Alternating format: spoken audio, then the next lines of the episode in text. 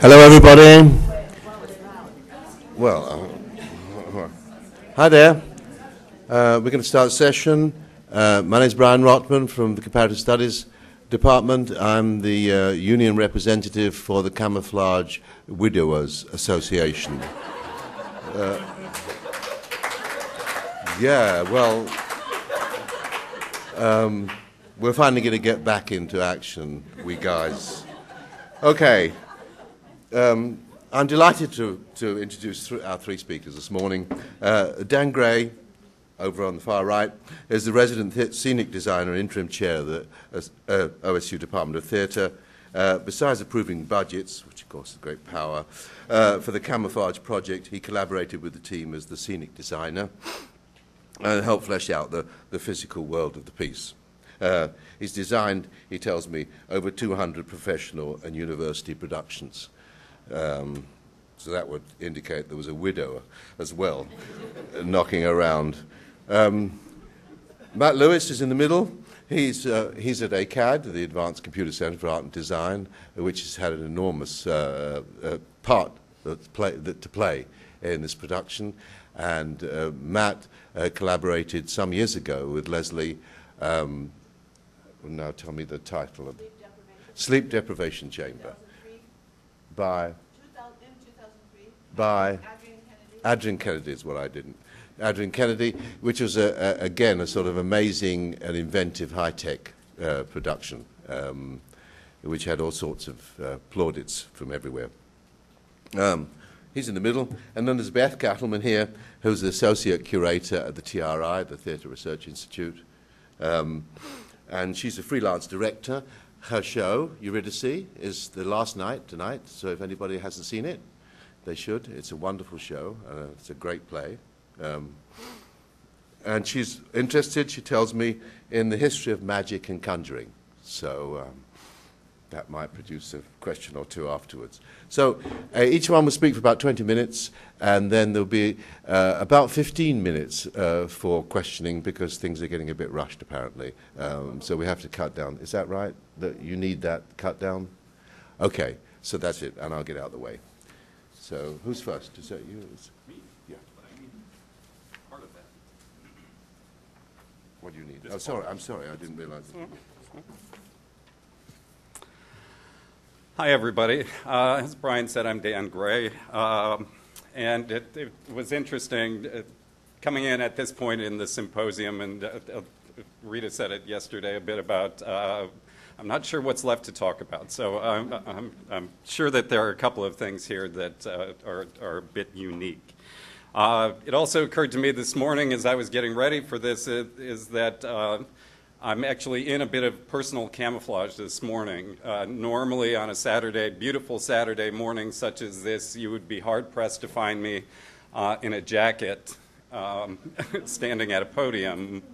Uh, more than likely out mucking around in our garden or chasing a little white ball around uh, on a trimmed green field. Uh, not in my plus fours, though, probably.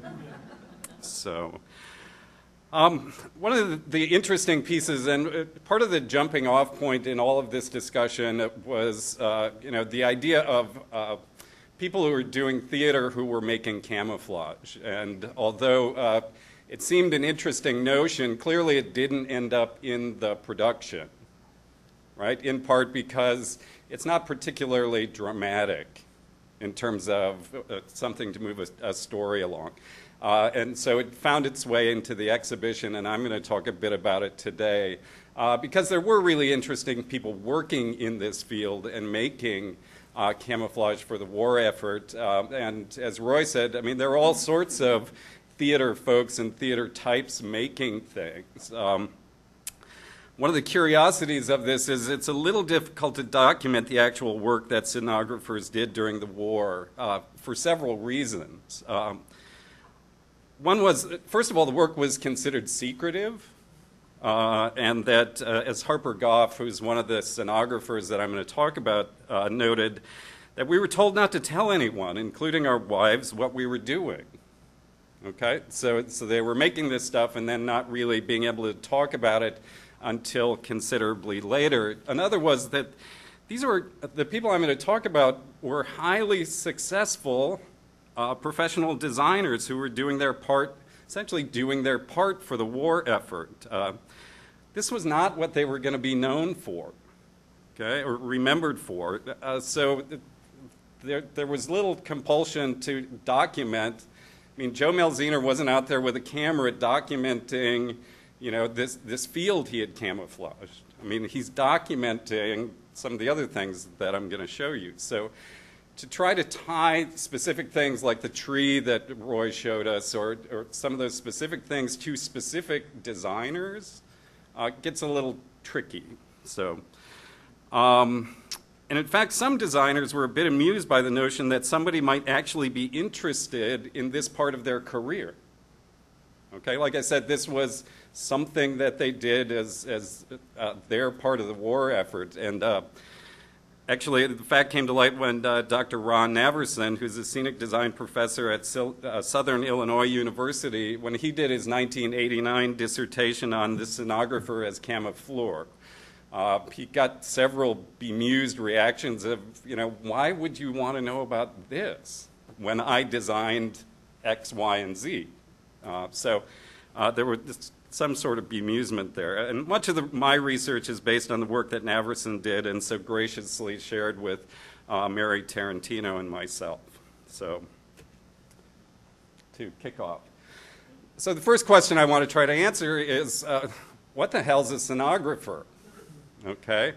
Uh, and historically, a scenographer is a theatrical designer who designs all, who designed all visual aspects of a production, and this would include at the time scenic lighting and costume design. The notion of sound design, although it was part of theater as a, a design field, doesn't come into its own until um, much later. And, and this is uh, more of a European construct uh, that, you know, we had these artists, although there were certainly scenographers uh, here in the U S, and in fact, uh, our former faculty member Russell Hastings, uh, who I uh, replaced after he retired, was a scenographer in the truest sense that he did scenery, costumes, and occasionally lighting design.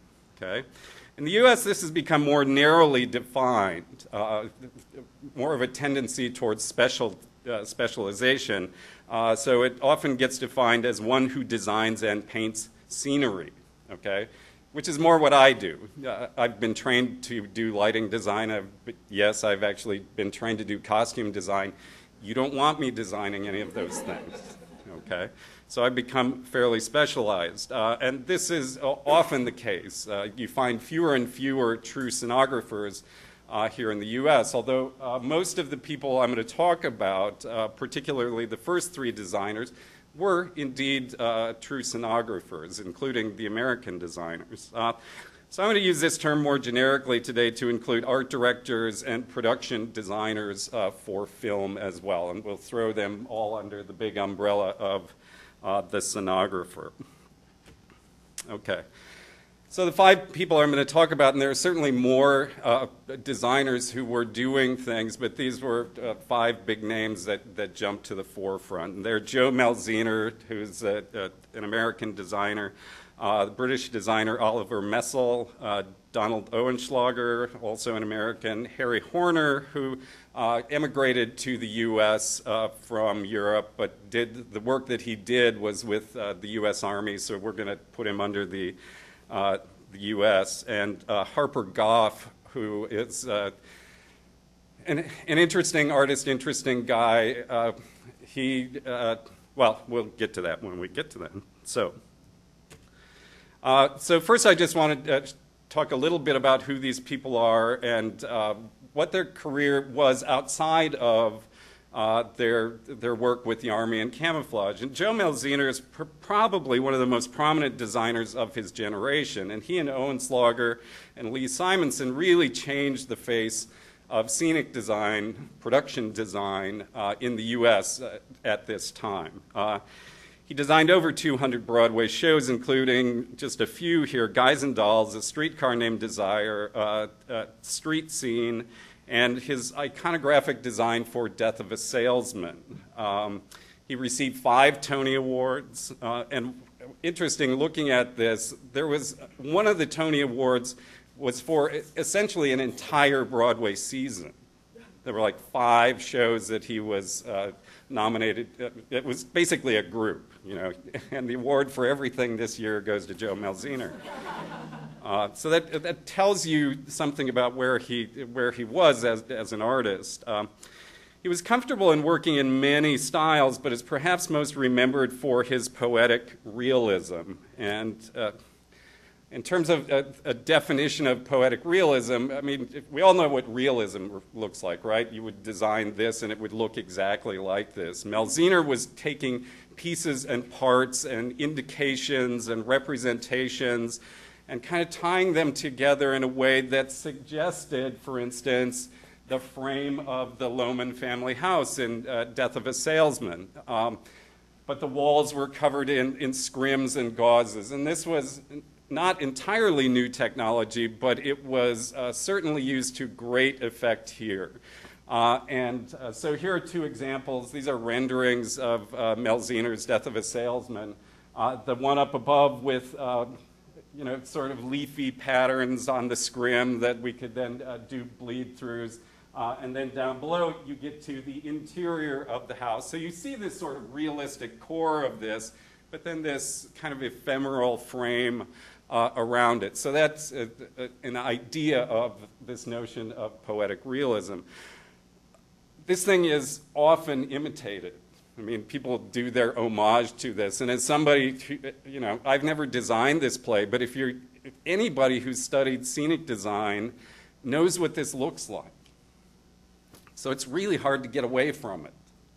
And it really works. I mean, that's the thing about it, you know. So, um, so that, that's the sort of work that uh, Mielziner was doing. Um, in nineteen forty-two, at the age of forty-one, Mielziner receives a commission as a major in the Army Reserves. Like I say, he's forty-one years old. He's got a, a serious career going. So he takes his time Uh, to uh, you know, put his effort uh, toward uh, what's going on with the war effort. And uh, you know, in, in, in his book, one of the things he talks about was, you know, it was all great, it was all good, but he was basically losing money hand over fist doing this, but that was okay.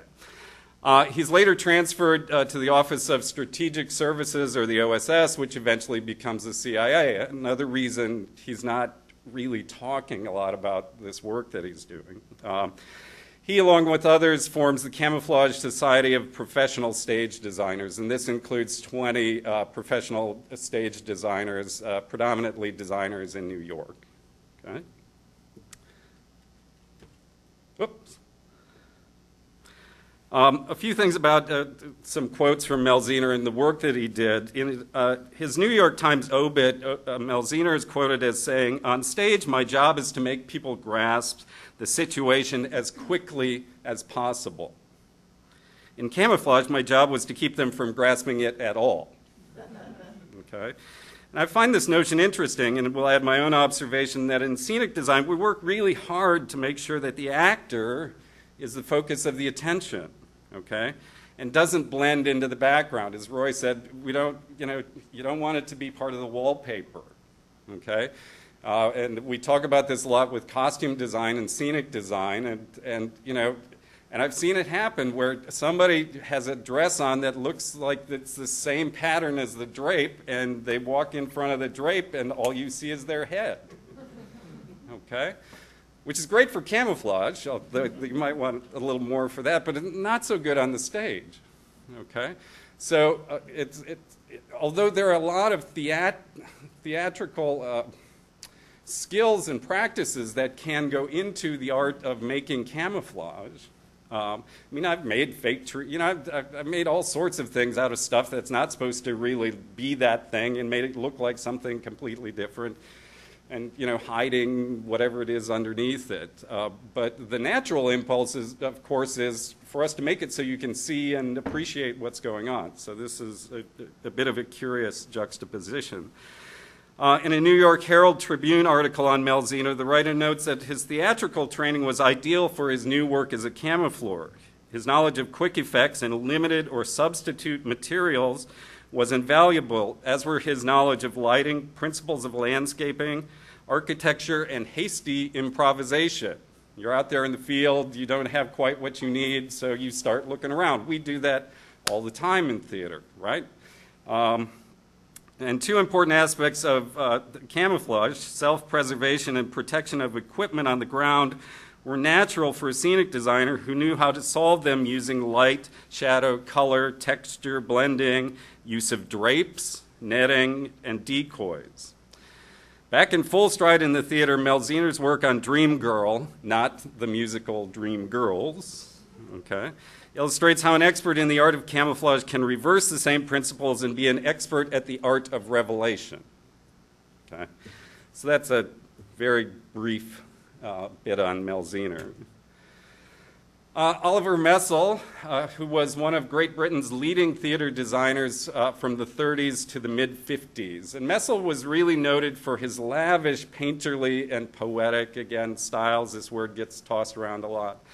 And colorful, opulent uh, costumes, big, colorful uh, productions. Um, his nineteen forty-six designs for Sleeping Beauty uh, at the Royal Opera House in London, uh, which were, was extraordinary on a, a lot of levels, uh, becomes known as the Messel production, okay, of Sleeping Beauty. And, and part of the reason it was extraordinary is people have talked about the shortage of materials, okay, coming out of the war uh, and, you know, kind of rebuilding things. And so he designs this beautiful, uh, big painterly uh, production for Sleeping Beauty, which goes through uh, you know, it's revived over and over and over again uh, at at the uh, Royal Opera House into the into the mid seventies, and then it's reproduced in nineteen seventy-six for A B T here in the U S And um, it was one of the the first uh, ballets which ends up on television. So I don't know, Nina, have you ever seen this? Okay, curious. Um, Messel also worked in film here in the U S and in the U K, and also won a Tony Award uh, uh, for his Broadway production of House of Flowers. Uh, interestingly, uh, after the mid fifties, with the rise of kitchen sink uh, realism in, in Britain, Messel's work kind of goes out of favor uh, because he's designing in, in this, you know, like I say, rather large painterly style. Uh, and here are a couple of examples. The one at the top is uh, a uh, photograph from a revival of the nineteen forty-six uh, design for uh, Sleeping Beauty. And I apologize for the resolution of some of these pictures. It's not your eyes. They were this big when I found them. So, uh, and uh, down at, here in the lower, my right, uh, is a, a version of A Midsummer Night's Dream that he did at the Old Vic with uh, Tyrone Guthrie, who of course goes on to found the Guthrie Theater in Minneapolis. Uh, the other one is an unidentified model. I just liked the model, so, and I th thought it was a nice, it showed a nice range of his work.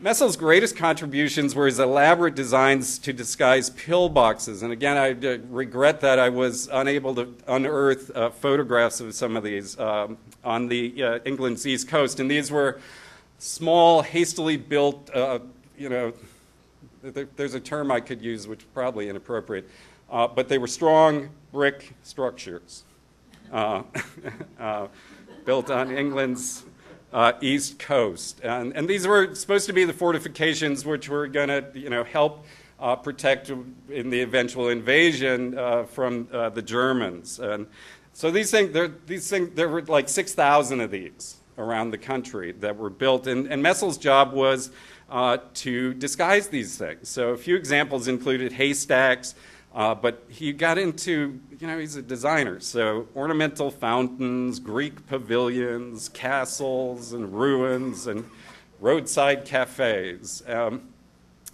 and uh, I, I love this little tidbit. Uh, he designed, he did one in a, uh, in a town which is aptly named Fakenham, or Fakenham probably. But uh, I found that curious. And he also worked with uh, Julian Trevelyan. Um, Interestingly,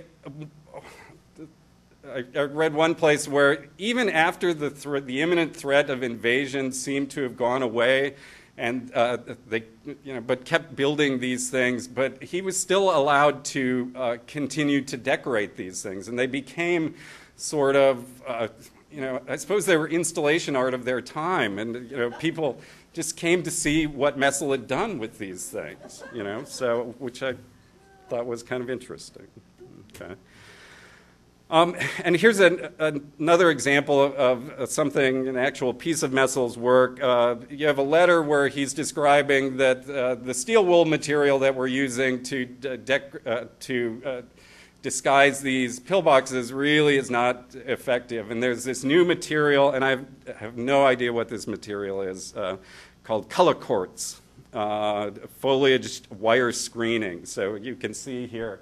Uh, that this roll of stuff that he's done this sketch for, which is probably similar to the, the you know, the burlap and things that people have uh, wrapped in here. So here we have a little diagram of how you can make your own branch for camouflage. Okay, so uh, you take the color cord, cut it diagonally, uh, slice it up, and then find yourself a very strong, sturdy branch.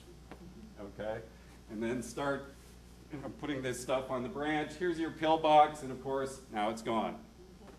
Okay, magic of theater. Uh, so uh, this this is probably one of the more basic examples. I would love to have seen that fountain. I'm telling you. So. Okay, uh, Donald Oenslager, another American designer, uh, designed scenery and lighting for over one hundred forty Broadway productions, and designed you know more than three hundred productions in his career. I mean, Mielziner also designed. You know, over three hundred. So when, when Brian says I've, I've done just over two hundred, I've got a ways to go uh, to catch up to these folks. Uh, Oenslager, and I, it's curious, one of, the, one of the most famous designers in, in the U S, it's really hard to find a picture of him. So this, I believe, that guy there in the middle from the three hundred fifteenth Airborne Division uh, is identified as D M Oenslager. So I'm, I'm saying it's him. I know for you historians in the room, you can help me with that. Um, he was comfortable in a range of styles from realism to expressionism. Uh, so he really worked, uh, you know, quite a, quite a range of, and also, frankly, pretty commercial ventures. You know, a lot of these Broadway productions that these guys were designing uh, had a you know, very serious commercial look to them. He taught at the Yale School of Drama for forty-six years, which probably was enough to win him the Bronze Star, but uh, he, uh, he, he, he receives the Bronze Star in fifty-eight for his work as a camouflage officer. Uh, he won a Tony Award uh, for Best Scenic Design for uh, the play A Majority of One in fifty-nine. Uh, he, along with Mielziner, is one of the founding members of the uh, Camouflage Society of Professional Stage Designers. Okay. Uh, and here are just a few examples of Oenslager's work. And you can see there, there is quite a range here uh, from his nineteen thirty-nine uh, architectural, sort of abstracted architectural uh, Tristan and Isolde at the Met, uh, the nineteen thirty-three uh, production of The Birds in this very graphic uh, sort of uh, style. Um, And a, a very famous production of, uh, of Mice and Men in nineteen thirty-seven. And this is the uh, paint elevation for the backdrop uh, for the Salinas River. So you can see, again, quite, quite a range of, of work here. Um, Oenslager discovered that the temporary characteristics of stage design and camouflage are synonymous. With the same tricks that one conceals what exists, Uh, that one conceals what exists, and by the corollary reveals what does not exist.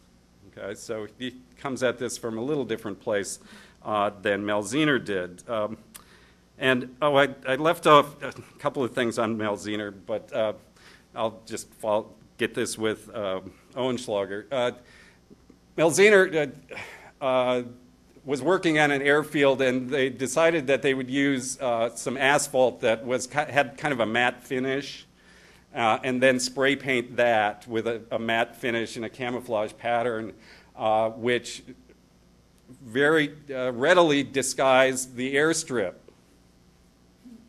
which is great, except it really disguise the airstrip. So, um, although they say that, uh, that, you know, Joe assured them that the, the uh, pilots who were familiar with the area would have no problem with this, okay?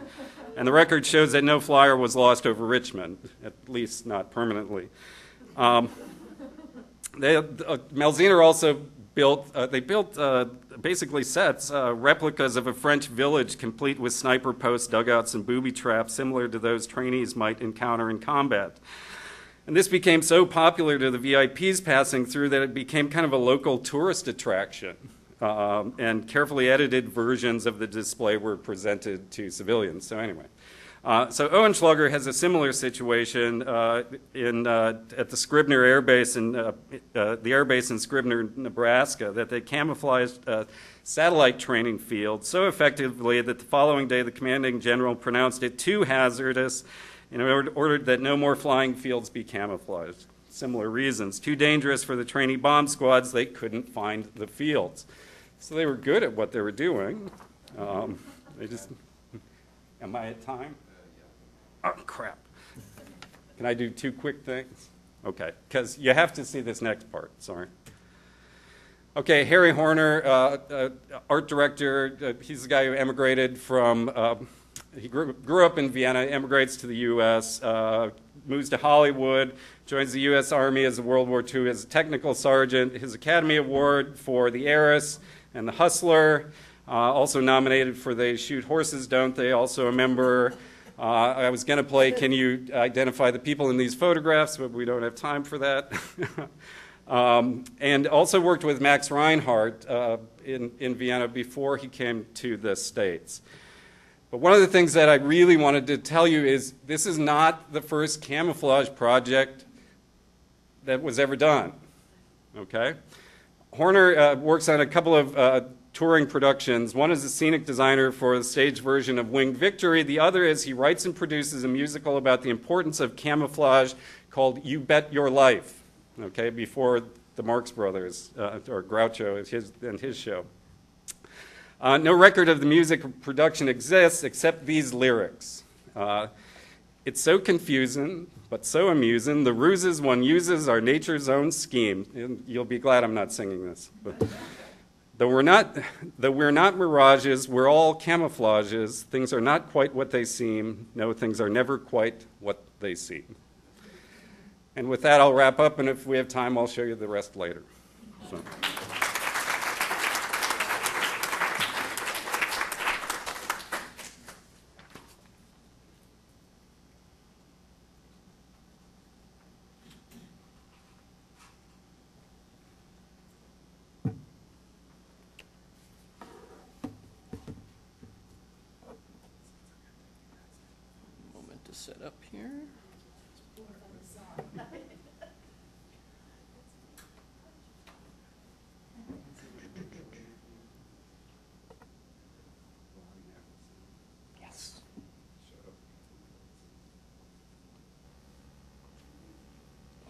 Love it when things just work. Okay, um, this is a title I came up with a long time ago, but I'm going to talk about um, a few different things. Uh, but first I want to start with um, a little bit of history that um, I think a couple of you may know about, but most probably don't. Um, was a, a young man fought in World War Two, age of twenty, came back, um, and uh, thirty-five years later, started uh, one of the first computer graphics companies. I'm going to show you a bunch of computer graphics here. Um, but one of the first in the world. Um, he started up with this group. And um, as you can see, this is right out back. Thank you, Anna. Um, and uh, it was actually, um, I asked Maria to check, but this room that would be the, the room that uh, Cranston, Surrey, um, Chuck's, which Chuck Surrey started, um, people would be developing software for the first time in the world, uh, down where the reception area is. Uh, they'd be coming in here, the one frame buffer, the one display uh, that they could all use to look at their work as it was slowly rendering would be in this room that they'd be fighting over and so on, offices upstairs. And I thought that was a, a really interesting, this building and, and this room actually, and, uh, and so on, where a lot of the computer graphics we're going to see and talk about were sort of uh, particularly um, modeling and so on. Um, produced for the first time. Um, it, it reminded me a little bit what it must have been like right then, because they sort of had free reign. They had to invent whatever they wanted to do back then in the early eighties. And uh, it, it sort of, when I was first reading about the, uh, you know, the S O E and so on, and was reading these stories of the, uh, the engineers in the back room and all their failures, the things they came up with, the culture of, well, what if we made an exploding rat? You know, it was sort of that sort of, let's try this, let's see what works, and some things didn't, and some things didn't. Um, brief aside, because I don't know if it's mentioned, and I told a couple of you, uh, this guy in here, um, who uh, teaches over at um, Columbus State now, uh, was telling me, coincidentally, when I was telling him about this project, that his uh, his mom revealed um, in the sixties uh, to them that he she had, uh, during the world war, worked in Bletchley Park um, as a, a translator.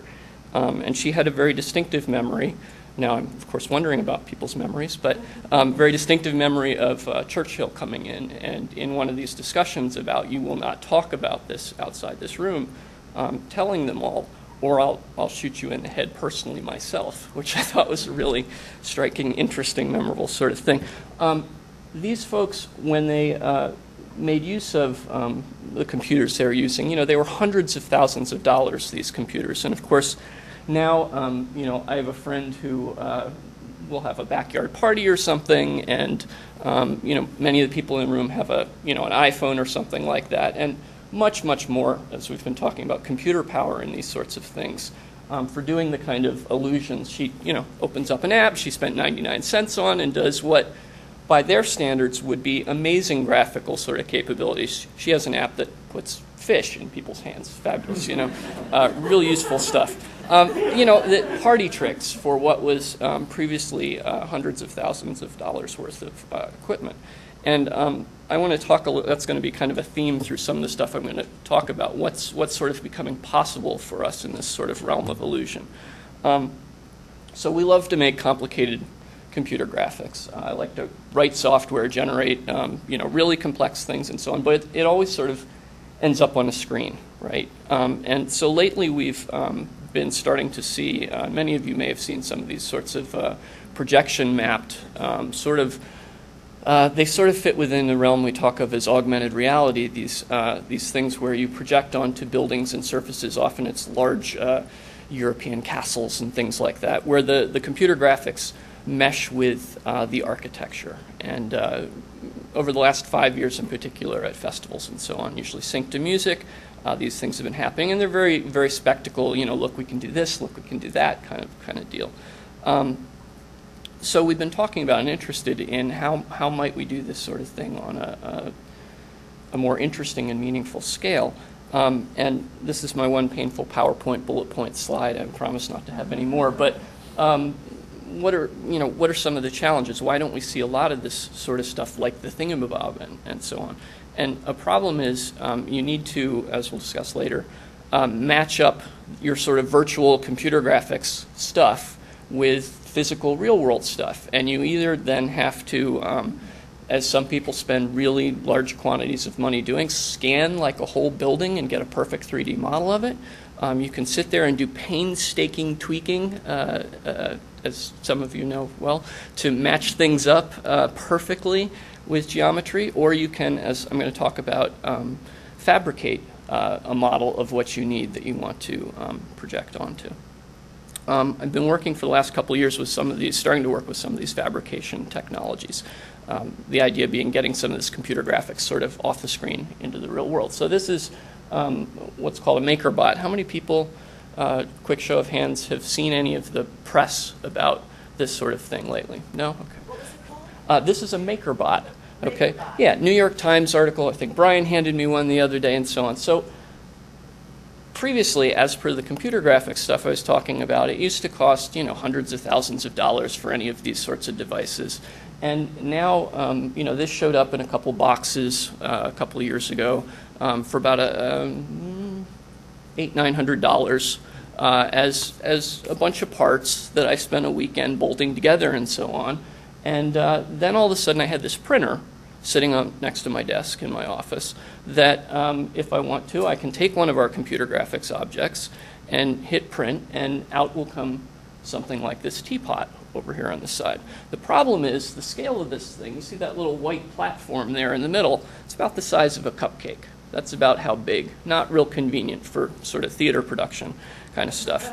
But um, a, a really interesting process. It, um, you know, think about a glue gun sort of thing, sort of extruding, melting some plastic. This uh, little metal tip up there is really hot, so there's this spaghetti of plastic going down in, and it just kind of, it's like glue coming out, only this little table moving back and forth that, you know, I just screw together and so on, is being controlled by the computer that says put some here, put some there, and gradually over fifteen minutes, you know, I've got a bust of Beethoven, let's say. Um, so this is really cool, and this is, you know, eight hundred dollars, so that's pretty amazing. Um, so there's been a lot of press lately, tons and tons of articles on, um, you know, printing out a Stradivarius or something like that, which is not hypothetical, it's a real example. Unfortunately, to print something about that big, you're talking about one thousand dollars worth of material and so on. So again, not something that you casually can experiment with um, and so on, but definitely seen as a, a sort of um, way things are going. Um, don't even need the nine hundred dollar sort of thing. If you, if you do have the ability to make a three D model or something, there's uh, also sort of a movement of, uh, whereas it's always been the case, not always, but for a long time, that you could take your model and upload it to some service firm or, or mail them something, and they would say, for twenty thousand dollars, we'll make that for you, right? Now it's becoming the case that sort of this uh, culture, we were talking to somebody about Etsy and sites like that last night, um, where people are uh, making things available on the web for other people to buy. So I could upload this, this very complicated model, not have to ship things to people. People could go to a website, and one of these could be printed out and delivered to them. I never have to touch anything. But these sorts of service bureaus are becoming affordable and so on. So what if we want to go larger, though? What if, hypothetically, somebody came up with a, a cow couch model, and you wanted to try and make one? What are your, what are your options? Um, so I started looking at what sort of ways could I maybe slice up the model in different ways with some software and uh, and try to produce some things. Like, better example, what if somebody wanted a duck, right? Um, so Jeremy makes a wonderful duck model. I get something like this. It's a mesh of, of polygons and geometry. So our next step is then to try and make some software. Often this sort of thing is done by hand, but that's kind of hard to tweak and adjust when somebody says, can you make it more this or more that? So we generate some software that can go and figure out where slices should be and, and go to make this sort of thing. Um, you go and take it to a laser cutter,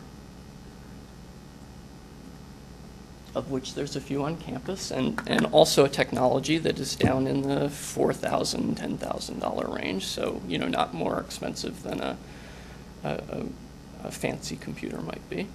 Um, fit it together, and you've got something like this. Still not couch-sized, right? Still not theater prop kind of sort of thing. Great for the thing that uh, is sitting on the table sort of um, prop. You could be very precise with it. Uh, one of the uh, early, early studies people uh, worked on here. Um, and aside to all of you who've said, boy, I, that's a great duck. I, I want one of those ducks. Uh, promise Mary, yes, please, keep the duck. Thank you. Um, but uh, brief aside, uh, fascinating sort of um, little thing that's happening. Uh, again, I can upload this file to uh, different websites, and if you happen to have a laser cutter, which I'm, I'm going to guess you don't, uh, you could go and download the duck or a clock or an octopus, a bucket of octopi, or whatever you wanted here. Um, thousands and thousands of things that people are just making available, which is a really bizarre concept if you think about it. There's this little digital file you can download, and it's not now that you have an image you can use in your PowerPoint presentation or something. It's now that you have an object that you can print out in your, you know, house or something. Pinoco's another site that, and I, I swear I'll get around to this, that I can upload that duck file to. And uh, it works more like the other thing I mentioned. If you want a duck, you just go to the website, you click on that. This is probably, you know, five bucks worth of material or something like that, so they might charge you ten bucks, but they mail you a duck kind of thing. You might have to put it together yourself, but that's also pretty magical. So there's endless people who are designing a, uh, you know, an end table or an echidna, echidna, I can never remember, clock, um, and uh, you can um, order one of those, it'll arrive, you assemble it, that kind of thing. Couch size, that's what we want though, right? Um, we want to get that big, and the laser cutter that you can afford, or there's a few of around here, is about this big. I guess I could assemble a jillion pieces, and, but better um, if you want something that's human scale um, is to go to uh, the next thing I'm going to talk about, uh, which is this uh, this C N C routing stuff that um, that was magic to me. Another brief aside, um, projection mapping. Uh, while we're in this this neighborhood here, a definite research outcome, I would say, for this project has been, I think you'd agree, the difficulty of explaining projection mapping to people. Um, and and I was talking with Jeremy about this yesterday after uh, after he spoke, and we're still no no closer, I think. On uh, we've got some new keywords that some people go, oh, um, I'm gonna I'm gonna start talking in terms of perspective drawing as a, a way of doing this, but you, I don't know if any of you remember yesterday, Jeremy was showing beautiful graphics and he was showing what they did, and at some point he had to speak the sentence that we all have to get to where he said, so what you do is you take the virtual camera and you align the aperture with the, and everybody just went, you know, and and he, and he, we've done this enough time that he said, you know, and I, and I saw it and I felt it, and so I just went, yeah, okay, I'm gonna move on, I'm not even gonna try and explain that anymore. Um, and it's really interesting. Um, we, we uh, at Vita's suggestions, we were taking these pictures uh, as maybe yet another thing to try to, to sort of um, explain why this thing works and what it is. I, I can say the words, you just make the, uh, the, the, the virtual camera, and everybody goes, oh, virtual camera. The place that you're rendering your scene from, rendering, what's that? The place the picture's made from, you make that the same as your projector. Um, here maybe you can see, so here's the thing, the thingamabob projected just on the floor with no thingamabob there. And it's a little blown out, but you maybe can make out that it kind of looks like a perspective drawing from the perspective of the projector. Okay, so that's the picture we need to make, that we need to come up with. And then when we shine that down and we put the same object in that space that was drawn, perfectly aligned with the lens angle and field of view and all that stuff, stuff lines up. So here's a picture without the front pieces on, and you can see the top pieces align, the bottom pieces are kind of bleeding down onto the floor, right, because the, the front pieces are not there yet. So I don't know if that helps a little bit more with why does this thing all kind of line up and work. Um, I took this video. Uh, and the second half of it is uh, really useful. The first half is kind of funny because I was all like, um, this is iPhone video. And I was trying to be Mister Uh, Steadicam, all stealthily walking. Uh, and it's the worst video I've ever shot in my life, I think, in terms of the, uh, Janet, the, we were talking about, the sick-making sort of. Uh, but um, what's really useful about this projection mapping stuff, and I'll settle down here and there, um, is that uh, It, it, it's really more a thing you can walk around and look at from different angles. And I wanted to show this, and I think I actually want to, I don't know if I can stop this mid-range, but right here, if you look at how this is laying flat on this surface, which it, it's a really, it's like, why wouldn't it be? But it's coming at some crazy diagonal angle from up there. And one of the, the really curious things about projection mapping, and hopefully you can see how all these forms are kind of wrapping around the surface and so on, is um, it, it looks so natural when it's working well. So it's one of those things that's kind of like, yeah, why not? That's that's how it should look, sort of thing, as opposed to it sort of stops being amazing in, in some sense. Uh, you kind of forget that it's somebody could stand in front of this thing and there would not be a shadow because it's at some weird angle. It's a very curious sort of uh, phenomenon. So we want to make one of these things. Um, turns out all you need is a fifteen thousand dollar machine. Uh, again, not a not a one hundred thousand dollar machine or a big contract from a big company or something. And there's a few of these on campus. Um, it's called a shop bot, for example, for one of these. Um, you know, we've got another model. This is one of Jeremy's parts for that sort of thing. Uh, you could use the software that came with that thing, or, or I had to get some other things working, so I figured out how to slice up these models into nice little thin pieces that could be fit together. Um, you know, you stick some foam, you go to Lowe's, you buy a, a load full of foam. I'm not going to make this a wood shop talk, but um, you go and the, the router goes and, you know, is under computer control, so there's this fancy spinning high-speed bit sort of thing, and then you wait and you wait and you wait, and eventually it comes back, and a sixteenth of an inch later, you know, it gets shaved off, another sort of thing. And two hours later, you've got something that looks like this for a two foot by four foot kind of thing, where it's carved away all this stuff, and you accumulate this stuff, and and uh, you know, this is sort of the the process that uh, thankfully this project gave me an opportunity to learn. So I feel like now I can print out big stuff. This is great.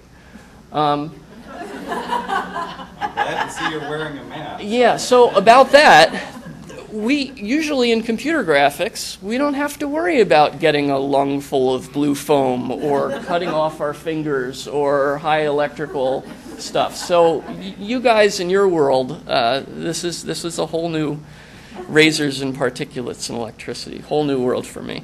Um, But it's great because now, once having gone through a, a lengthy process of this, now something like the factory model that you saw is um, confidently a couple days worth of work, uh, you know, and three or four of those sheets in a few hours, and uh, that's really fabulous. So thanks for that opportunity. Um, and I also need to say thanks very much to the, the scenery artists, Carla, and the, the rest of the crew who were uh, very, very instrumental in uh, the painstaking sanding and uh, painting and gluing of, uh, of all this stuff. Um, so the last piece you saw I want to talk about briefly. For all that other stuff, um, I was a pain in the neck to Vita and Jeremy and so on in terms of saying, yeah, could you remake that part of the thingamabob a little bit so the back part doesn't curve back at five degrees because the router hates that, and could you tweak it like this and adjust this? For this thing, at the end of the, you know, last week of whatever, it was like, oh, just just make it, I'll figure it out. You're busy, it, it's fine. Well, uh, so I got all this convoluted, crazy, uh, you know, parts that come up and twist and bend in ways that, that none of these fabrication processes were, were friendly about. So I ended up, you know, maybe MakerBotting this bit on the three D printer and then cutting this part in half and making all these sorts of. So it was it was a fabulous learning experience, things that you guys in theater do routinely, and, and uh, I'm going to, you know, carve this until it works kind of thing. Very, very nice, though, to be able to go from a three D model and say, uh, give me the parts of this. Um, going from here, here's a model, to here, uh, what you saw in the in the exhibit. Uh, here's the, the slides with the, the bits lining up on the different part. Um, instrumental to that, in addition to Jeremy uh, tweaking all of this thing to make it fit, because it doesn't just work, is uh, I need to again uh, mention Ben Schroeder, who's not here, who's come up a few times, but is traveling this weekend, uh, who's a computer science PhD student who um, figured out how to uh, get some software to align this stuff to figure out where our virtual camera should be, and uh, all that kind of stuff. Um, where we're going with this, and thirty seconds left, almost done. Um, where we're going with this is being able to, uh, with some new, again, very affordable technology, uh, some of you may have heard of this uh, Kinect game toy thing that Microsoft put out. That's just a little camera meant to put on top of your T V so it knows where you are in your living room so you can play games like this instead of, you know, sitting there like that. It's great because it's a one hundred fifty dollar scanner that lets us see where stuff is in the world. So we're starting to look at, um, some of us, Ben, I, and others, uh, how we can make use of that to sort of, uh, instead of having to model stuff from scratch, be able to just point a camera at a room and be able to say, here's a picture of this, here's a picture of that, and now I've got a three D model of that, and I can go and print that out for, you know, whatever I have. And that's going to be fabulous um, technology. Uh, these sorts of resources, shop bots, laser cutters, uh, three D printers are all part of a, a movement, what's been called Fab Labs, that's come out of M I T. They're popping up around the world. One of the more prominent ones is actually in northern Ohio, up in uh, uh, Lorain, at the Lorain uh, uh, County Community College, which uh, President Obama was visiting a few years ago. Um, and the amazing thing and the concept behind these Fab Labs is that it costs maybe sixty thousand dollars to um, gather all the pieces, all the parts and pieces I just mentioned, um, and make a place, and then make that available to the community. So instead of you needing huge startup uh, uh, costs and uh, things like that to uh, manufacture things. Uh, somebody can assemble these relatively cheaply, small investment, and make it available for startups. There's one downtown um, that's actually started called the Columbus Idea Foundry, that somebody can become a member uh, for like twenty-five bucks a month and make use of these sorts of resources on a, an hourly basis. Um, so uh, I'm out of time. I was going to talk a little bit about where this is going in a final slide. Uh, augmented reality, doing the kind of stuff that we did under very controlled environment. Um, there's a, a big movement in my field uh, for this augmented reality stuff, where with your phone or eventually with glasses, the pair on top was uh, announced without the little eye things in the front, just as see-through yesterday. So things are moving very, very quickly. Um, but the idea is very much um, that you see the world around you, but that computer graphics people can draw things on top of it. How useful would it be to have name tags floating above people's heads when you look through your glasses, for example, right? How useful would it be to have your glasses superimposed on some sign, hey Steve, you've gone too far, turn left on Bay Street, right? Um, that kind of stuff. Uh, there's nightmare scenarios designers are coming up with of what your kitchen is going to look like when you let advertising pay for all this, uh, and stuff isn't working well, and so on.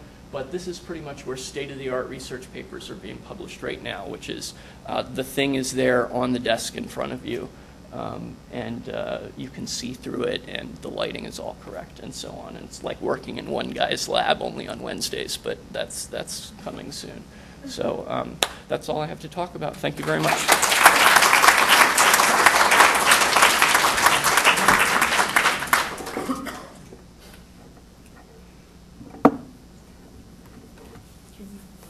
Yeah, absolutely. Uh, that one. Yep, sure.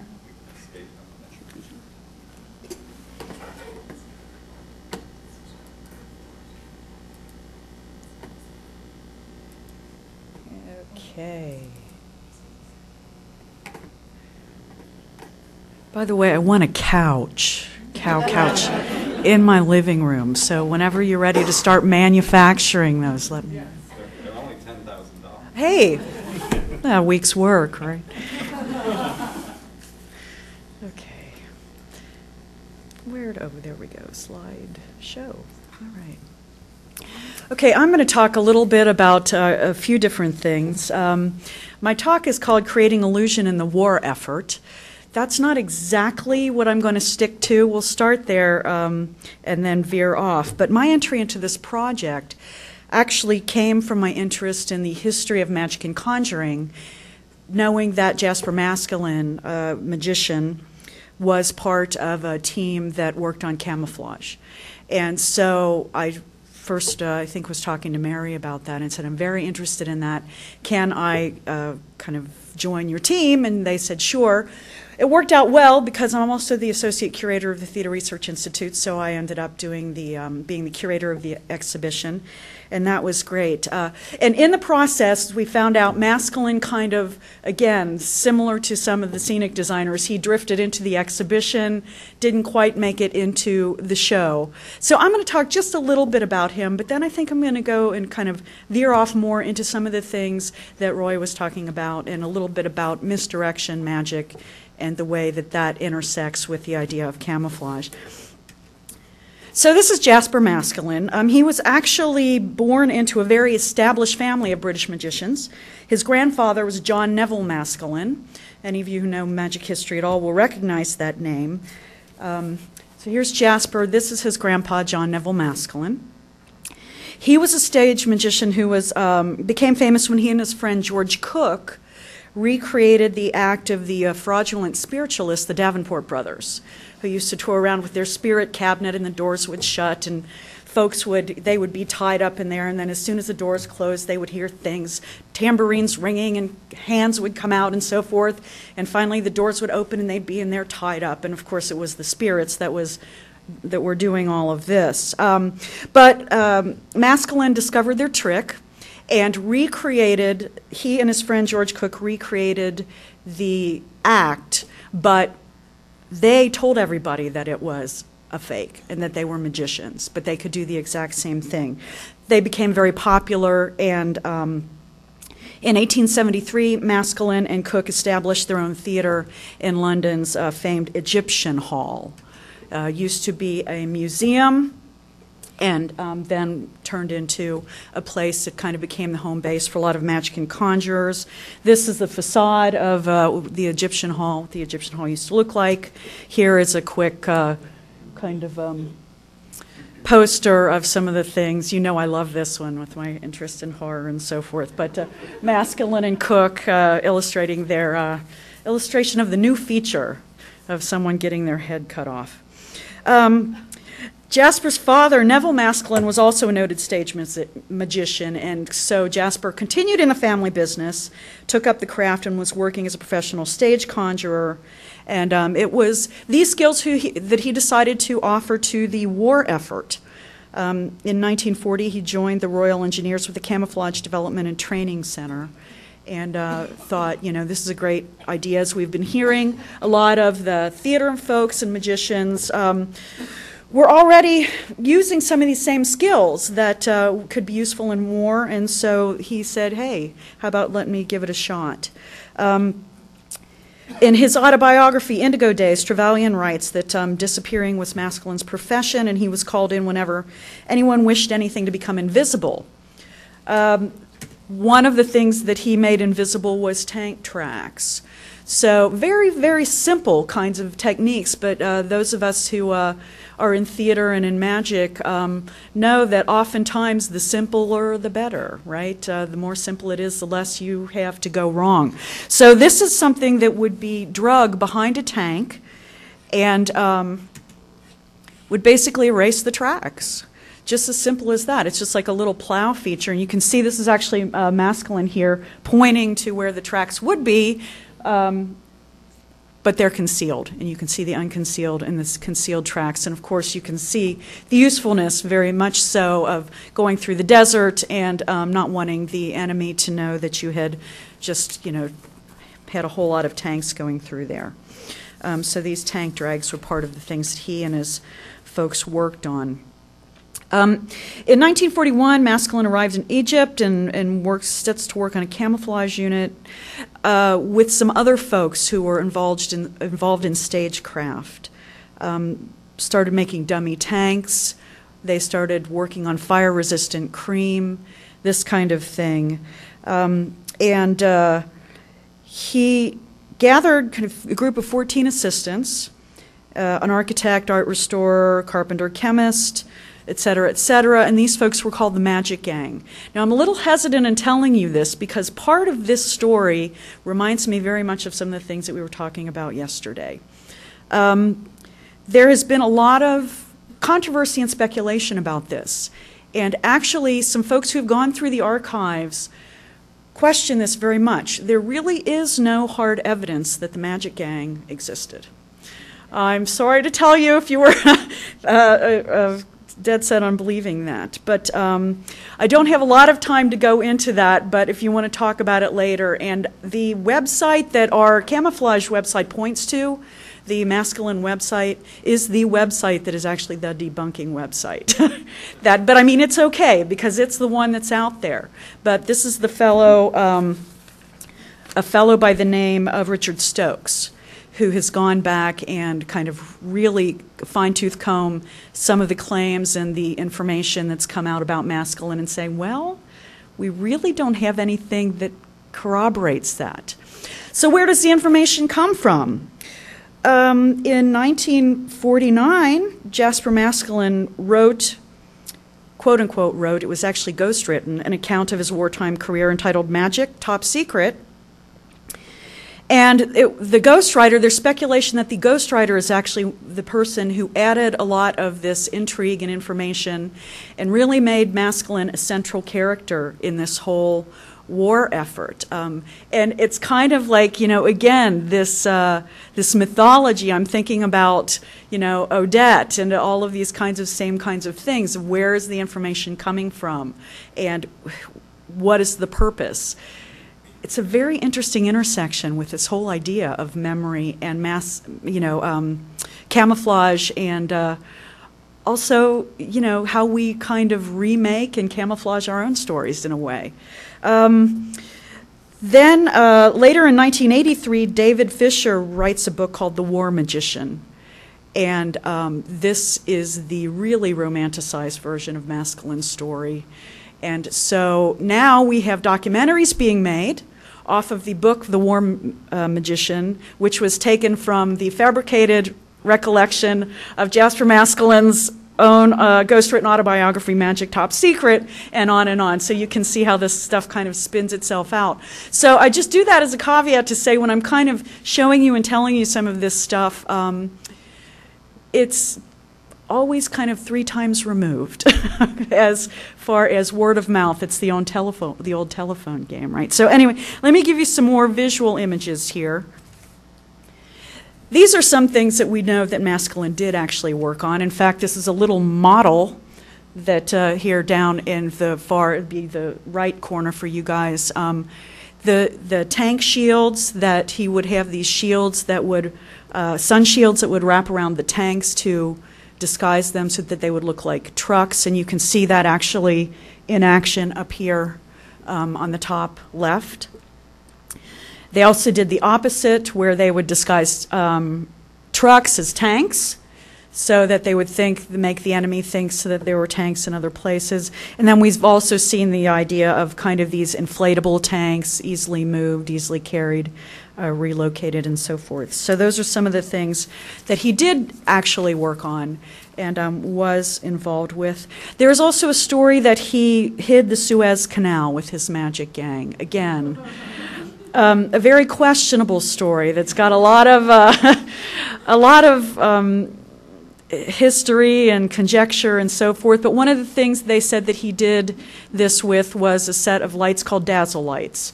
And these were kind of the prototypes and the prototypes of the dazzle lights, so similar to work uh, in a similar way of dazzle, of a disruption, of a pattern disruption, of a kind of blinding situation where these would be used to confuse and um, kind of uh, misdirect the folks who were supposedly trying to bomb. Um, but uh, again, questionable, and some of the dates don't jive. So again, this is where this kind of idea of what's really true comes in. Um, so I'm going to kind of leave this here. Uh, this is this is a ja Jasper Maskelyne's book. I'm going to kind of leave that there and just sit that with you, because I don't really want to go into a lot of detail about how he did this stuff and when he did it, because we're not sure he did it. Um, and instead I want to talk a little bit about, again, some of this idea of why magicians and theater artists and filmmakers are the ideal people to turn to in war. Um, it's in Nick Rankin's book. He talks about Jeffrey Barkas, uh, had been in the British film industry for years, and he ended up a camouflage officer in the Royal Engineers, and a quote from him is, "The greatest and most respected of military commanders have usually been masters of fraud. All generals do their best to mystify the enemy by false threats or movements." And that's exactly what these folks were doing. Um, we use the same techniques. We've talked about it. We control focus. We use misdirection. Uh, we use framing. We want you to look in a certain place. There might be something happening just outside of the frame, but we don't want you to see that. So we're going to misdirect you over here. And we want to create, oftentimes, the illusion of normalcy. That's an important concept, especially for magicians. Um, there was a very, very famous magician, Di Vernon, called the Professor, really reinvented the craft. And one of the things that he would talk about in sleight of hand was that you need to make the motions that you're doing look as if they, sh they should be done there. You don't want to do something weird that's going to draw attention to it.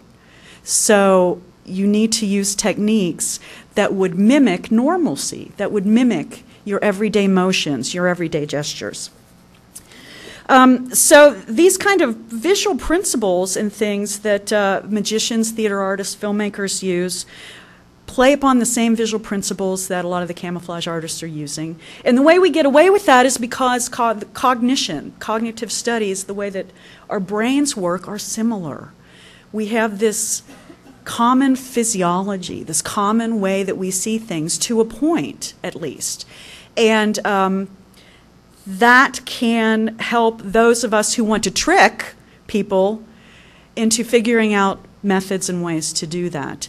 Uh, I want to, there's a couple of things I think is really want to get to. Uh, these are decoy heads, so again, you can see the theatricality here. I mean, who else to make these but theater artists, right? Um, the heads, they pop them up, so that if there's a sniper out there, they'll shoot at the heads and give away their position, and nobody that's on our side or uh, on this side with the decoy heads is um, harmed, and it helps give them away. Uh, we talked about the trees. Here's some, and you can see the interior of the skeleton of the trees um, that were made. Again, it looks like a th- it looks like our scene shop, you know? I mean, it really it really does. Uh, put our guys in some uniforms. You could take the same photo, right, right over there in Drake. This is another thing that we talk about with the whole idea of breaking up patterns and um, kind of covering. There's a reason that magicians oftentimes work in front of curtains like this. This is a, a I'm not sure if it's the best um, example of, of photograph, but it's a metallic curtain. You know, you've seen them, those metallic kind of fringy curtains. They're great if you want to hang something on a string. Nobody can see that string when you've got this dazzle, right, the same kind of effect or this blinding effect that's coming at you. It's a perfect cover. It's a perfect camouflage for those types of things, um, as well as kind of fooling your eye. There's all kinds of pattern interruption and visual noise happening that takes you away from what we don't want you to look at. Again, we talk about the way we see things. Then you've, probably many of you have seen these uh, kinds of uh, optical illusions before. The lines are parallel, but it's difficult because of the way that we perceive colors and shapes and patterns to see them that way. Even if you know they're that way, you can't see them that way. And this reminds me very much of the dazzle pattern. I mean, when you look at it, that whole idea of breaking things up and making sure that it's, you know, or trying to figure out um, which direction is it going, what is the spacing. The spacing gets all messed up. This one is a common one, it's probably most of you have seen. We're talking figure ground here. Visual ambiguity, you can see it as a, a vase, you can see it as two faces, depending, and you're, you can make yourself shift back and forth. But it's ambiguous, it's not one or the other. Here's another one. You may at first see the word illusion, but if you look at the white space, you'll see another word. Everybody see it? Right? Optical, yes. So again, uh, this whole idea of figure ground. What's the figure? What's the ground? What's in front? What's behind? This is a great one, too. Usually the face pops out first, but then if you look carefully and try to read the white writing, it says liar, right? So again, it's this whole idea. And to think about how that for these these concepts, they work for almost all of us. That's really saying something about how human beings process information. Um, I really like this one. This is a fun one. Okay, normally you'll see the figure ground where you see the black parts. Does anybody, can anybody read the words? Yes. If you squint your eyes, sometimes it helps. Can everybody see it? What's it say? No sex causes bad eyes, is what it says. Yeah, absolutely. Um, so, so this is the kind of stuff that just really fascinates me because it is just the absolute intersection of theater and history, camouflage, the whole idea of how we interact and how we um, process information, which is important to those of us who want to make uh, three D object modeling, make films, make theater, make anything, to know how that's going to be received and how that's going to impact our audience. Okay, um, there's one more thing I want to play. It's about maybe three to five minutes. Are we cool? It's just too good to not. Uh, this is I want. This is going to be another little. Um, this is from a B B C uh, documentary. There's a really brilliant documentary on how the brain and mind works. Um, there's, an, there's a concept called change blindness, and it's where very, very large things, large changes can be made, and we don't notice them because of many of the things that Roy was talking about this morning, of the way we process information. There's so much information coming in, we can only get a very small part. This is an experiment uh, that was done, and uh, I'm just going to play it through and let you watch it um, and uh, without too much setup here. The difference between these two men seems obvious. Their faces are different, hair is different, even their shirts are a different colour. And yet an experiment by psychologists Dan Simons and Chris Chabris at Harvard reveals that our brains actually process very little of what comes in through the eyes. In this experiment, a subject comes up to a counter and a first experimenter hands them a consent form. As soon as they finish signing the consent form, they hand it back to the first experimenter, who then takes the consent form, ducks down behind the counter to put it away, and a different experimenter then stands up and hands the subject a packet of information and sends them into a hallway where we ask them questions about it. This wonderful experiment uncovers an aspect of the brain's attention system known as change blindness. Change blindness is the idea that we often miss large changes to our visual world from one view to the next. We're often not able to see large changes that would appear to be perfectly obvious to somebody who knows they're going to happen. And incredibly, in seventy-five percent of cases, the subjects don't notice a thing. The lady who took me up here, she opened the door for me and told me to walk over to the desk. Uh, this phone. I think there was a sign that said experiment, mm-hmm. and a man there gave me a form to sign. Mm-hmm. There was the guy standing under a big sign that said experiment, mm-hmm. um, and to my left there was like a pot with some mm-hmm. dirt in it and some plastic containers. Is it the fifth? Uh, yeah, it's okay. Oh, I filled out a form. Okay. Right. This form. How long would it be about before it... Uh, It's, and I asked him how long it would take, and he said about ten, fifteen minutes or so. I guess I have the time to do that. Did you notice anything unusual at all uh, after you signed the consent form? I just signed it, and I didn't even pay attention to anything that was written on it. Okay. Yeah. Um, after, after you handed it back to him, um, mm-hmm. did you notice anything unusual happen at all? If you could just take this into the next one. No, no, I, uh, I probably wasn't even looking that direction. I probably okay. turned and looked towards the clear door. I saw some people there. Okay. Then I turned back and looked at him for a second. Okay. Did you notice anything unusual at all after you signed the consent form? No. This is only going to take five or ten minutes. Yeah. It'll take, it'll be real short. Okay. The person who stood up was actually a different person. Okay. Um, I gather you didn't notice that that was different? No. A different person actually stood up and handed you this form um, and sent you out toward me. Um, I gather from your action you didn't notice that? No. Okay. Um, don't, don't feel bad about that. Actually, right. most of the time we find about seventy-five percent of people don't notice. You uh, serious? Yeah. The person who stood up with the packet was actually a different person. Wow. Than, uh, than the first person. That is incredible. So I gather, I gather you didn't see it then. I didn't catch that, no. Okay. What's really interesting is that some people notice these changes and other people don't notice these changes. Okay, if you could just take this. And we really don't yet have a good idea what separates those people who don't from those people who do. It might be that there are individual differences and some people are better able to detect these sorts of changes. But it's also possible that it's just coincidence, that the people who noticed it just happened to be focusing on a feature that changed. They just happened to be paying attention to the color of the person's shirt. And the people who failed to notice it just happened to be paying attention to something else. The brain's attention system allows us actively to select what to look at. It makes us very good at concentrating on tasks, but it can also make us miss something happening right in front of our eyes. So that, um, the whole series is well worth looking into, but this idea of change blindness and, and uh, kind of misdirection. So to sum up, what does this have to do? Well, when I saw this, I thought, wow, doesn't that really have something to say about some of these agents who were moving in and among this world with these folks who seven, at least seventy-five percent of them were just going to accept that no matter what they saw, it was just the norm.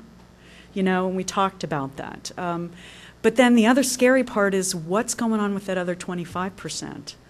You know, and are, is that the twenty-five percent that might have noticed something or might have not been fooled by the camouflage that really caused us trouble? So um, this, just uh, a quick wrap up. This whole cognitive science thing, this is the Scientific American. This was actually a thing from December of twenty ten, Your Brain on Magic, How Tricks Hack Your Neural Wiring. Um, it's, it's talking somewhat about some of the gang and folks that Roy was mentioning. And uh, we got another project in the making. This is the official Manual of Trickery and Deception uh, that was written for the C I A that actually was it, during the Cold War. Was written by John Mulholland, another magician. A copy just surfaced, They've, and it's got exactly some of the same kind of stuff that we've been talking about. So they're still using magicians, theater artists, et cetera, et cetera, in this world. And um, I think there's a lot of fruitful uh, projects left for us to all explore together. So thank you very much for your attention.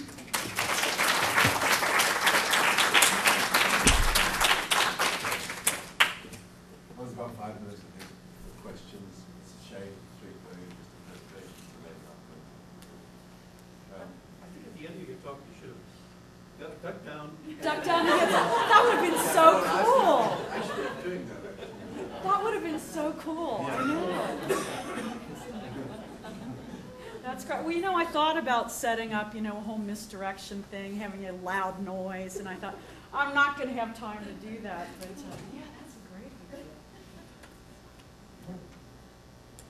I have a question, Dan. Yeah. Um, when did female camouflage, if ever, uh, surface? Uh, and the same question really for scenic designers. I mean, you, you, gave, you gave us five examples, they're all you know, very fascinating. Right. Um, Is there, a, is there a kind of, was there a moment when things changed or when they were good? I mean, it's interesting. It's still a, a field that's fairly male dominated. Yeah. yeah. Um, so I, I, I don't have any you know, no, exact no. data. No, no, and I certainly, uh, I didn't find any evidence of you know, theatrical, named theatrical designers who were, were female doing this. But if I could mention, uh, just in recent weeks, I've been accessing a lot of, uh, a large number of newspaper articles uh, from the World War One era, and they're talking about women, but they're saying that women in our society are the most expert camouflagers, and that what they're doing is they're fooling men. And so there are these large articles on makeup. There are large articles, especially on dress design and how they, the designs are analogous to dazzle distortion because it makes uh, overweight women look uh, better than, you know, in order to attract men or something. I mean, it's, it's really very disgusting stuff. And it, of course, it comes right along with the racist stuff that's happening in the newspapers at the time and, and things like that. But there's a lot of material like that. I was really surprised. Yeah. If I can go back to my question to you, Roy, sometimes what you have in your brain is not what comes out of your mouth. And I didn't mean pop-up, I'm sorry, I meant pop-up. And that, that, what I see are, you know, a series of concentric circles and colors that disappear in that and things like that. Um, is that? I actually heard pop art. I actually heard you say op art. So. Oh, oh, oh. Good. Well, when you mentioned Andy Warhol. Oh, oh, I see. I see. Okay, thank you. So I wonder whether military training takes this into account and then uh, there would be adaptation that the camouflage would have to become increasingly sophisticated during World War One and World War Two. Well, digital camouflage really changed. I know that they've been doing things in terms of making digital camouflage, and you see that now in uniforms, but that's probably what, fifteen, twenty years old by this time. And I, I presume there must be some discussion about its efficacy um, from the more organically shaped camouflage that we do. Well, I And I would think, too, we talked about the notion of point of view. I mean, the op, again, I'm not an expert, but I would imagine that the optics to be able to see something from greater distances and, you know, to, to be able to, I mean, the, the decoy heads are great, but, you know, if you had high-powered binoculars, it's pretty clear that the, those are what they are. So, again, I, there's probably a, a level of sophistication required that maybe wasn't previously. My understanding is the digital patterned camouflage uniforms now are primarily directed toward uh, electronic uh, detection and mm-hmm. not human eye. And there's research now on um, there's the traces of the military on cloud maintenance uh, more universal, so it's like a universal pattern that people are in the desert or in the forest or whatever it seems to be. This is a very individual, most of them.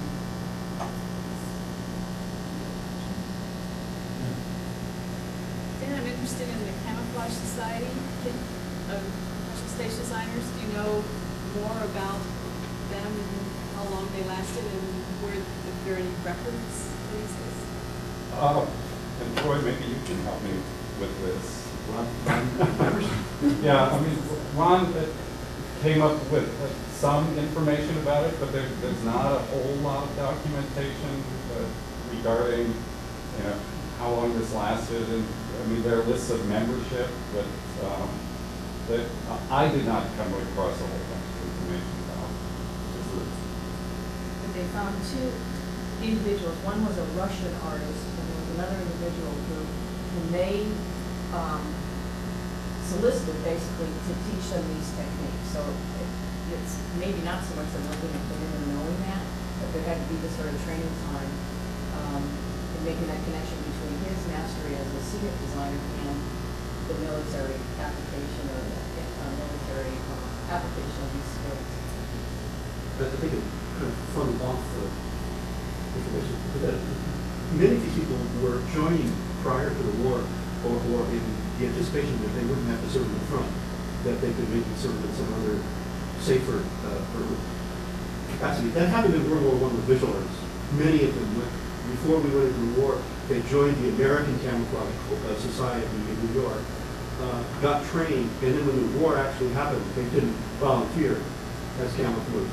Uh, and I believe the same thing happened with the Camouflage Society, maybe in theatrical, in a large uh, percentage, that they were trained by these two guys, uh, and then when the war actually happened, they didn't actually become uh, camouflage. There, there's a, I have the manual, the Russian guy's manual, or what he gave them, uh, but it was all given to me by Ron, Ron Averson, the Southern Illinois.